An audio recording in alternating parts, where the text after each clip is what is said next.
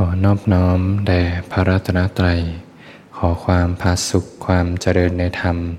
จงมีแก่ท่านสาธุชนผู้สนใจใฝ่ธรรมทุกท่าน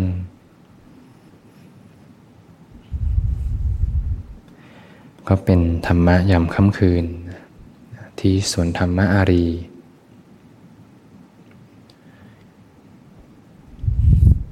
ก็ตรงกับวันเสาร์ที่ 27 มกราคม 2567 ก็เป็นค่ำคืนวันเสาร์นะก็วันครอบครัววันหยุดนัดยม ถ้าไม่ได้มีงานที่ไหนนะก็ปฏิบัติกันได้ต่อเนื่องนะจะปฏิบัติในชีวิตประจำวันก็ตาม ในรูปแบบก็ตาม ก็เป็นวันที่ดีนะ ฝึกกันได้ต่อเนื่อง ยิ่งพรุ่งนี้เป็นวันอาทิตย์วันหยุดก็ปฏิบัติต่อเนื่องได้ทั้งคืน อยู่กับการปฏิบัติ จนค่อยๆซึมซับ จนเข้าเลือดเข้าเนื้อเข้ากระดูก เป็นหนึ่งเดียวกับการปฏิบัติ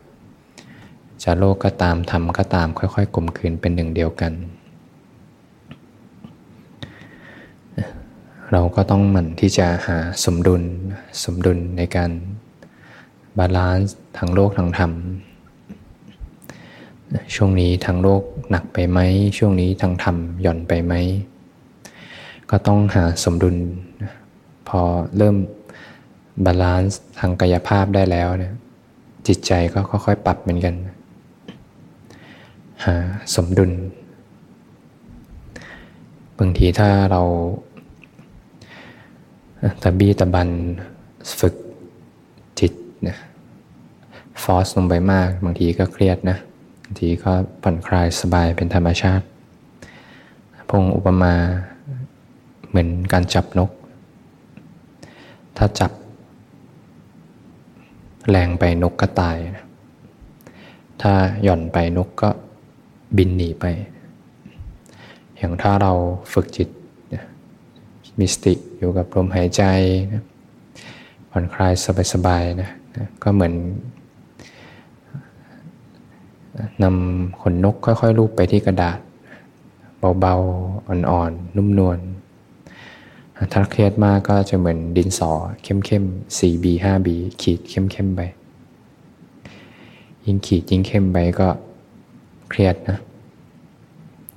ใจที่เครียดๆก็ไม่ตั้งมั่นนะจิตไม่ตั้งมั่น ใจต้องผ่อนคลายนะใจสบายผ่อนคลายเป็นธรรมชาติ มีความอ่อนโยนนุ่มนวลอยู่ภายใน จิตจะตั้งมั่นได้ง่าย พอใจเป็นกุศล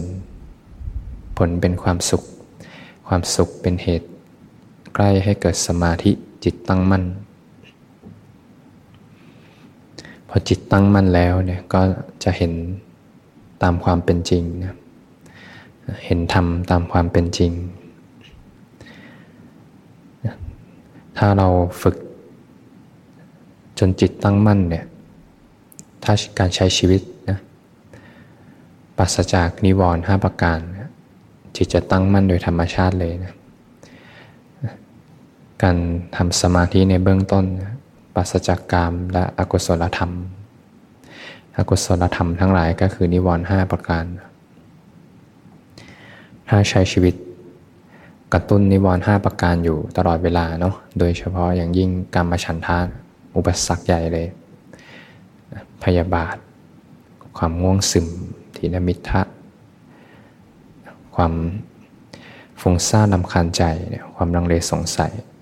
สร้างเหตุปัจจัยกระตุ้นนิวรณ์อยู่ตลอดเวลา และถ้าเราสร้างเหตุแห่งความไม่สงบไว้ แล้วพยายามมาฝึกให้สงบ ฝึกจิตให้สงบเจะยากเหมือนกันนะ ต้องใช้แรงเยอะ ออกแรงเยอะมากเลยในการ ดึงให้อยู่ใน เปลี่ยนทิศทางของจิตยยากเหมือนกัน จิตเขาซุกซนอยู่วิ่งไปวิ่งมาแล้ว ดึงให้เขาอยู่นิ่งๆเนี่ยยากเหมือนกันแต่ถ้าใช้ชีวิตเราค่อยๆละเหตุที่กระตุ้นนิวรณ์ห้าประการเนี่ยจิตจะสงบเย็นโดยธรรมชาติ มีความสงบเป็นสมาธิ พอเวลามานั่งปุ๊บก็สงบสงบสงบ ไม่ต้องออกแรงมาก อย่างนี้ไม่ต้องออกแรงมาก เพราะเป็นการดับเหตุที่ทำให้เกิดความ ดับเหตุที่จะทำให้เกิดความไม่สงบออกไป ใจก็สงบขึ้นมาได้เอง เป็นสมาธิโดยธรรมชาติ เป็นการเดินในเส้นทางของอริมักมีองค์8แบบแท้ๆเลย ในการค่อยๆตัดอาหาร ของกิเลสในการลดละเลิกลดละสลาวาง พอใจมีความสงบก็มาเรียนรู้อริยสัจเรียนรู้สัจธรรมความจริงของกายใจ อย่างน้อยก็อย่าให้ตัณหาได้หลอกนะตัณหาได้หลอกเราให้ไปทำเรื่องนั้นเรื่องนี้นะทำสิ่งที่ไม่ได้เป็นแก่นสารสาระอะไร อย่าง อุปมาบางทีนี่เรากำลังทำงานอยู่ บางทีไม่ได้หิวนะ แต่บังเอิญอยู่ๆผุดขึ้นมา อยากกินอาหารอย่างหนึ่ง ก็เลยโทรสั่ง ใช้แอปพลิเคชันสั่งให้คนมาส่งอาหาร พอมาก็กิน พอกินเสร็จอิ่ม อิ่มก็ง่วงทำงานไม่ค่อยได้ละ ก็กังวลใจแล้วทำงานไม่ได้ เมื่อไหร่จะย่อยเสร็จ เมื่อไหร่จะเป็นปกติ ทั้งที่ความจริงก่อนที่จะไปสั่งอาหารก็เป็นปกติอยู่แล้วเนาะถ้าทำงานต่อไปก็ไม่มีปัญหาอะไร แต่พอไปอยากขึ้นมาทีนี่ก็ดิ้นรนแสวงหา ทั้งที่อยู่เฉยๆก็สบายดีอยู่แล้ว อยู่เฉยๆก็สงบร่มเย็นดี อย่างบางทีกำลังนั่งอ่านหนังสืออยู่ที่บ้าน อยู่ๆเพื่อนโทรมาชวนออกไปไปออกกำลังกายได้กันเนาะไปเตะฟุตบอล พอไปเตะฟุตบอลก็เหนื่อยเลย อยากจะกลับมาพักร้อนด้วยไม่น่าออกไปเลย อยู่บ้านก็สงบดีอยู่แล้ว ไม่น่าวิ่งออกไปเลย ดิ้นตามตันหาไป ก็ไม่ได้อะไรนะแต่ความจริงแค่อยู่เฉยๆ อยู่อย่างสงบสงบ ไม่ไปกระตุ้นราคะโทสะโมหะขึ้นมานะจิตก็จะค่อยๆเดินทางสู่ความสงบโดยธรรมชาติเลย ไม่ไปกระตุ้นนิวรณ์ขึ้นมา ใจก็สงบร่มเย็นอยู่ เป็นความสุขที่ไม่ควรกลัวนะทำให้มากเจริญให้มาก พอใจเริ่มสงบ มีความผาสุกก็เริ่มกลับเข้าสู่เส้นทาง มาเรียนรู้ความจริง เรียนรู้สัจธรรมของกายใจ เริ่มกลับสู่เส้นทาง เส้นทางนี้ก็ไม่เร่าร้อนนะพอออกนอกเส้นทางปุ๊บก็เร่าร้อนเลย ใจก็ร้อนขึ้นมา พออยู่ในทางก็สบายใจอบอุ่นใจมีความสงบร่มเย็นอยู่ภายใน พอเริ่มออกนอกทาง จะรู้เลยว่าของร้อนเป็นอย่างไร พระองค์ก็ได้ตัดภาสิทธิ์ไว้ ความเร่าร้อนไม่มีแก่ผู้เดินทางไกลถึงแล้ว ผู้ปราศจากความโศก ผู้หลุดพ้นแล้วในธรรมทั้งปวง ผู้ที่ละกิเลส เครื่องร้อยรัดทั้งปวงได้แล้วนะก็จะไม่มีความเร่าร้อนใจนะผู้ที่เดินอยู่ในเส้นทาง แห่งอริมักมีองค์แปดจนสุดปลายทาง ก็มีความสงบเย็นอยู่ภายในไม่เร่าร้อนใจ อยู่ในทางแล้ว ก็ประคองเส้นทางนี้ไป จนจบในเส้นทาง ค่อยๆเดินไป ออกนอกเส้นทางก็รีบกลับมา ให้ใจได้สงบไว้ เขาก็จะเรียนรู้เองว่าอะไรคือทุกข์อะไรคือเหตุให้เกิดทุกข์พงก็ได้ปารบคาถานี้ไว้ ในช่วงที่ไปรักษาตัวรักษาตัวกับมีแผลบาดเจ็บเกิดห่อพระโลหิตกับหมอชีวกนะเรื่องก็มีอยู่นะช่วงหนึ่งเนี่ยช่วงที่พระเทวทัตเนี่ยท่านกิ้งหินบนหน้าผาเนี่ยหวังจะทำลายพระองค์กิ้งหินไป หินก็ไปกระทบแตกเศษหินก็กระเด็นมา กระทบที่พระบาทเกิดห่อพระโลหิต บุพกรรมของพระศาสดาที่เกิดเหตุการณ์นี้ผมก็เคยตัดไว้นะมีชาติหนึ่งพระองค์ก็ได้เคยทำร้ายพี่น้องต่างบรรดานะก็คือมีพี่น้องต่างบรรดาพ่อแม่เสียชีวิตแล้วเนี่ย ญาติก็ยุให้สองคนเนี้ยทะเลาะกกันเนี่ยบางทีก็อยากได้ทรัพย์ ก็เลยต้องต่อสู้กันทะเลาะกกัน แต่ตอนนั้นพระโพธิสัตว์ท่านมีกำลังมากกว่าเนี่ยก็เอาชนะน้องชายได้ก็นำไปฆ่าที่ซอกหินเนี่ยแล้วก็หินปิดไว้ กรรมในชาตินั้นทำให้พระโพธิสัตว์ก็ต้องชดใช้อยู่ในนรกอย่างนานแสนนาน พอมาชาติสุดท้ายเนี่ยก็เสร็จกรรมให้ผล ก็ถูกกระทบจนเกิดห่อพระโลหิตที่พระบาท ก็จะเห็นว่าเนาะวิบากกรรมนี่เป็นเรื่องของเหตุปัจจัยจริงๆเนาะส่งผลที่ขันจะส่งผลที่ขัน แม้กระทั่งตัสรู้พระสัมมาสัมพุทธเจ้าแล้วเนี่ยก็ส่งผลที่ขันอยู่ หนีไปไม่พ้นวิบากกรรม ยังไงก็หนีไปไม่พ้นทางเดียวก็ดับอุปทานไม่มีผู้เป็นเจ้าของขันก็ไม่มีผู้เป็นสุขเป็นทุกข์กับขันอีก ก็เป็นการกระทบกันของธรรมชาติไป แต่ก่อนพระเทวทัตท่านก็ไม่ได้อยู่ๆจะอาฆาตแค้นพระโพธิสัตว์นะตอนแรกเนี่ย เป็นช่วงเวลาที่เคยเป็นมิตรกัน เคยทำบุญร่วมกันมาด้วยซ้ำเกิดคู่กันอยู่ตลอด แต่จะมีชาติหนึ่งที่เป็นจุดเปลี่ยนที่ทำให้เกิดการอาฆาตแค้นและจองเวรกันมาถึงปัจจุบัน ในถึงตอนชาติสุดท้ายที่พระเทวทัตและก็พระสมมาสัมพุทธเจ้าเนี่ยพระเทวทัตท่านจองเวรอยู่ตลอด จะมีเรื่องในชาดกอยู่ชาติหนึ่ง ก็เป็นชาติหนึ่งที่พระโพธิสัตว์เนี่ยท่านเกิดเป็นพ่อค้านะชื่อเสรีวะนะเสรีวะ อยู่ในเมืองเสรีวะ แล้วก็พ่อค้าก็ชื่อเสรีวะ ก็เป็นเพื่อนกับพ่อค้าอีกคนหนึ่ง เป็นเพื่อนสนิทกันก็ชื่อเสรีวะเหมือนกัน เสรีวะพาณิชย์ เป็นพ่อค้า ทั้งสองวันหนึ่งก็ออกจากเมือง เดินทางข้ามทะเลไปที่เมืองหนึ่ง เพื่อไปขายของ ก็เตรียมเครื่องประดับต่างๆไปขาย พอถึงที่ท่าน้ำก็แยกกัน เดินไปตามหมู่บ้านไปขายของสองคนนี้เป็นเพื่อนกัน ชื่อเหมือนกันแต่นิสัยไม่เหมือนกัน พ่อค้าคนแรกก็เดินเข้าไปในหมู่บ้านแห่งหนึ่ง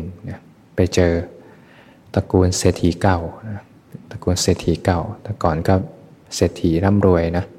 แต่พอมีเหตุปัจจัยก็ญาติสนิทมิสหายก็ค่อยๆล้มตายจากกัน กลายเป็นว่าเหลืออยู่แค่ ยายแก่ๆคนหนึ่งกับหลานสาว หลานสาวเห็นพ่อค้าเล่ขายของนะก็ได้ไปดู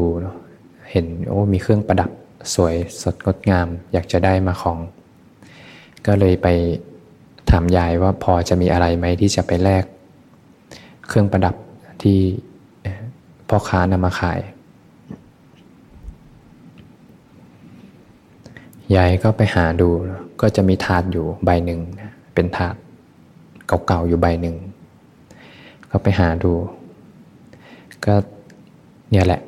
ก็ให้หลานไปว่าเดี๋ยวนำสิ่งนี้ลงไปแลกเครื่องประดับดูเผื่อจะได้นำมาเครื่องประดับมาใช้สอย หลานก็นำถาดเก่าๆใบเนี้ยไปให้พ่อค้าประเมินราคาพ่อค้าคนแรก พอได้ถาดมาเนี่ยก็เอาไม้เนี่ยค่อยๆขีด เช็คก่อนว่าเป็นวัสดุอะไร พอดูไปดูมาขีดไปขีดมา โอ้ นี่มันทองคำแท้นี่นะ มูลค่ามหาศาลเลย มากกว่าเครื่องประดับที่นำมาขายซะอีก แต่พ่อค้าก็มีความโลภนะ ก็เลยวางอุบายในการที่จะกดราคา ก็ได้บอกว่า ถาดใบนี้ไม่มีราคาหรอกแล้วก็โยนทิ้งไปเลย โยนทิ้งไปเลยบอกขาดไปเนี้ยไม่มีราคาหรอก แล้วก็เดินจากไป คือจะให้เห็นว่าอันเนี้ยไม่มีราคาไม่มีมูลค่าแล้วก็ เดี๋ยวผ่านไปสักพักหนึ่งจะกลับมาต่อราคา ทีนี้ก็พ่อค้าคนแรกที่เป็นพ่อค้าที่ใจคดนะไม่ซื้อตรงเนี่ยก็ ได้เดินทางจากไปไป ขายของตามบ้านอื่น หลังจากนั้นไม่นานก็มีพ่อค้าคนที่สองก็เดินทางมาที่หมู่บ้านแห่งนี้พอดีนะก็ดูใจดีนะดูใจดีดูเสียงมีจิตใจที่อ่อนโยนดีนะได้ขายของ พอเด็กผู้หญิงคนนี้เห็นพ่อค้าก็เอ๊เดี๋ยวเราลองเอาถาดเนี้ยไปขายกับพ่อค้าดูเผื่อจะพอประเมินราคาได้ยายก็ห้ามไว้นะ พอเห็นว่าพ่อค้าคนแรกบอกไม่มีค่า แต่หลานก็บอกว่าพ่อค้าคนนี้ดูใจดีนะดูจิตใจอ่อนโยน ก็นำไปให้ประเมินราคาพ่อค้าคนที่สองก็เป็นพ่อค้าที่ซื่อตรงนะก็เป็นพระโพธิสัตว์นี่แหละท่านพ่อค้าคนที่สองก็นำถาดมาแล้วก็เช็คดูเอานี่มันทองคำแท้นี่นะมูลค่ามากกว่า ของที่มีทั้งหมดอีกก็บอกกับคุณยายตรงๆเลยเนี่ยเนี่ยของคำแท้มีมูลค่ามากกว่าของที่มีทั้งหมด ก็เรียกว่า อยากจะเอาของชิ้นไหนก็เอาไปได้เลยนะยายก็บอกว่าอ๋อทองคำที่เจอก็เป็นเพราะว่าพ่อค้านั่นแหละเจอเองงั้นเอางี้แล้วกันก็เดี๋ยว ก็ให้ไปเลยนะแลกกันไปเลย แล้วก็ของทั้งหมดก็รับมาแลกแลกของกันไปเลยพ่อค้าก็ขอแค่เสร็จเงินเล็กๆน้อยๆเพื่อไปเป็นค่าเดินทางกลับกลับเมือง เป็นค่าเรือกลับเมือง แล้วก็ขอตาช่างติดไว้อันหนึ่งหลังจากนั้นพอแลกเปลี่ยนกันเสร็จเนี่ยพ่อค้าคนที่สองที่เป็นพ่อค้าที่ซื่อตรงก็เดินทาง ไปที่ท่าเรือกลับเมืองละวันนี้ก็ขายของได้สำเร็จแล้วก็กลับเมือง เดินทางกลับ ช่วงเวลานั้นเองเนี่ยพ่อค้าคนแรกนะพ่อค้าใจคดที่ชื่อเหมือนกันเสรีวะเหมือนกันก็เดินทางมาเรียกยายมาเคาะประตูเรียกยายว่าจะมาต่อราคานะพอเจอยายยายก็เรียกว่าเหมือน ก็ดุกลับเหมือนกันเนี่ยว่าเมื่อตอนแรกเนี่ยมาบอกของไม่มีราคาเนี่ยพอบังเอิญมีพ่อค้า อีกท่านหนึ่งเนี่ยมาดูราคาให้ของมีราคานะเนี่ยท่านมาหลอกลวงกันได้อย่างไรเนี่ยพอพ่อค้าคนที่สองเห็นยายพูดแบบนี้แล้วก็ตกใจเลย ของที่รักนะที่อยากได้เนี่ย ถูกเพื่อนรักนำไปซะแล้ว ก็โกรธมากตอนนั้นก็ช็อกเลย สลบเป็นลมไป แป๊บหนึ่งฟื้นขึ้นมานี่ใจนี่โกรธมากแค้นมาก รีบวิ่งไปที่ท่าน้ำไปที่ท่าน้ำมองไปเห็นเรือ แล้วก็เห็นเพื่อนรักนำสมบัติที่ตนเองอยากได้ ลอยไปแล้วกำลังเดินทางกลับเมือง ยิ่งโกรธแค้นเลยทีนี้ แล้วก็เอามือกลุ่มไปที่สาย แล้วก็อธิษฐานจิตเนี่ยว่าทรายจะมากขนาดไหนเนี่ยก็จะขอตามจองเบนไป จนกว่าจะถึงชาติสุดท้ายนะแค้นมาก ด้วยความโกรธที่มากมายขนาดนั้นเนี่ยก็ ใจก็วันไหวใจก็เดือดร้อนช็อกเสียชีวิตนั้นตอนนั้นก็ไปใช้กรรมในนรกต่อ ในชาตินั้นเองก็เป็นเหตุปัจจัยให้จองเวรพระโพธิสัตว์เป็นจุดเปลี่ยนเลย เพราะแต่ก่อนก็เป็นเพื่อนรักกันดีนะคคุยด้วยกันดี แต่พอจิตได้เปลี่ยนวิถีขึ้นมาเนี่ยทีนี้แหละ มหากราบเลยนะ จองเวรมาเรื่อยๆ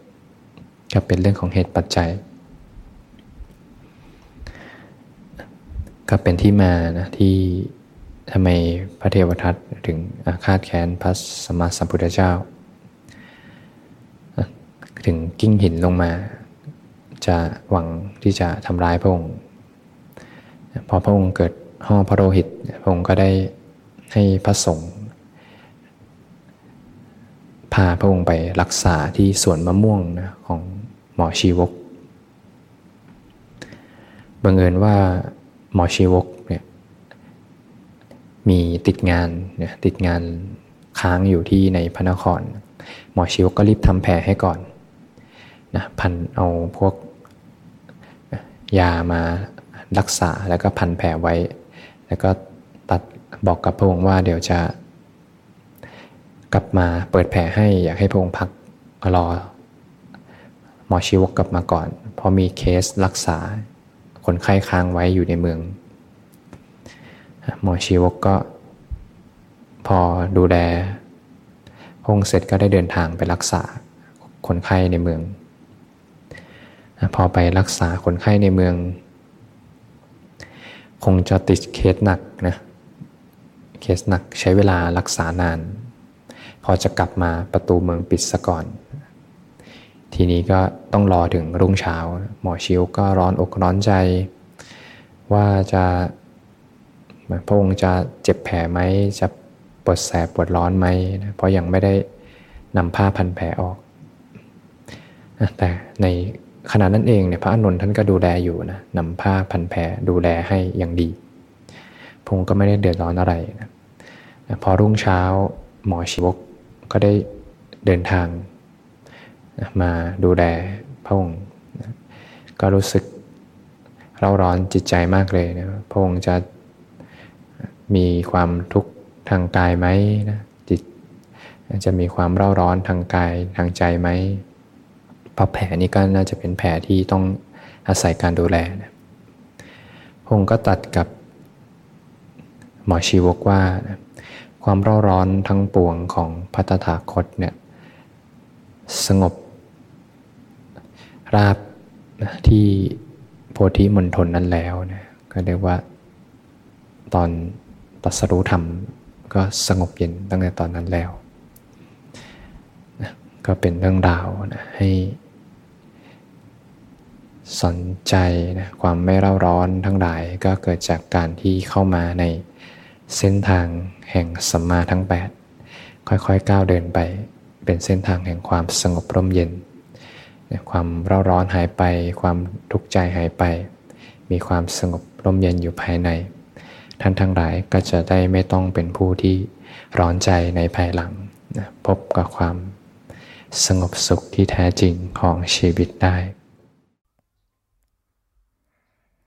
เสียงถ่ายทอดธรรม หลังการฝึกปฏิบัติ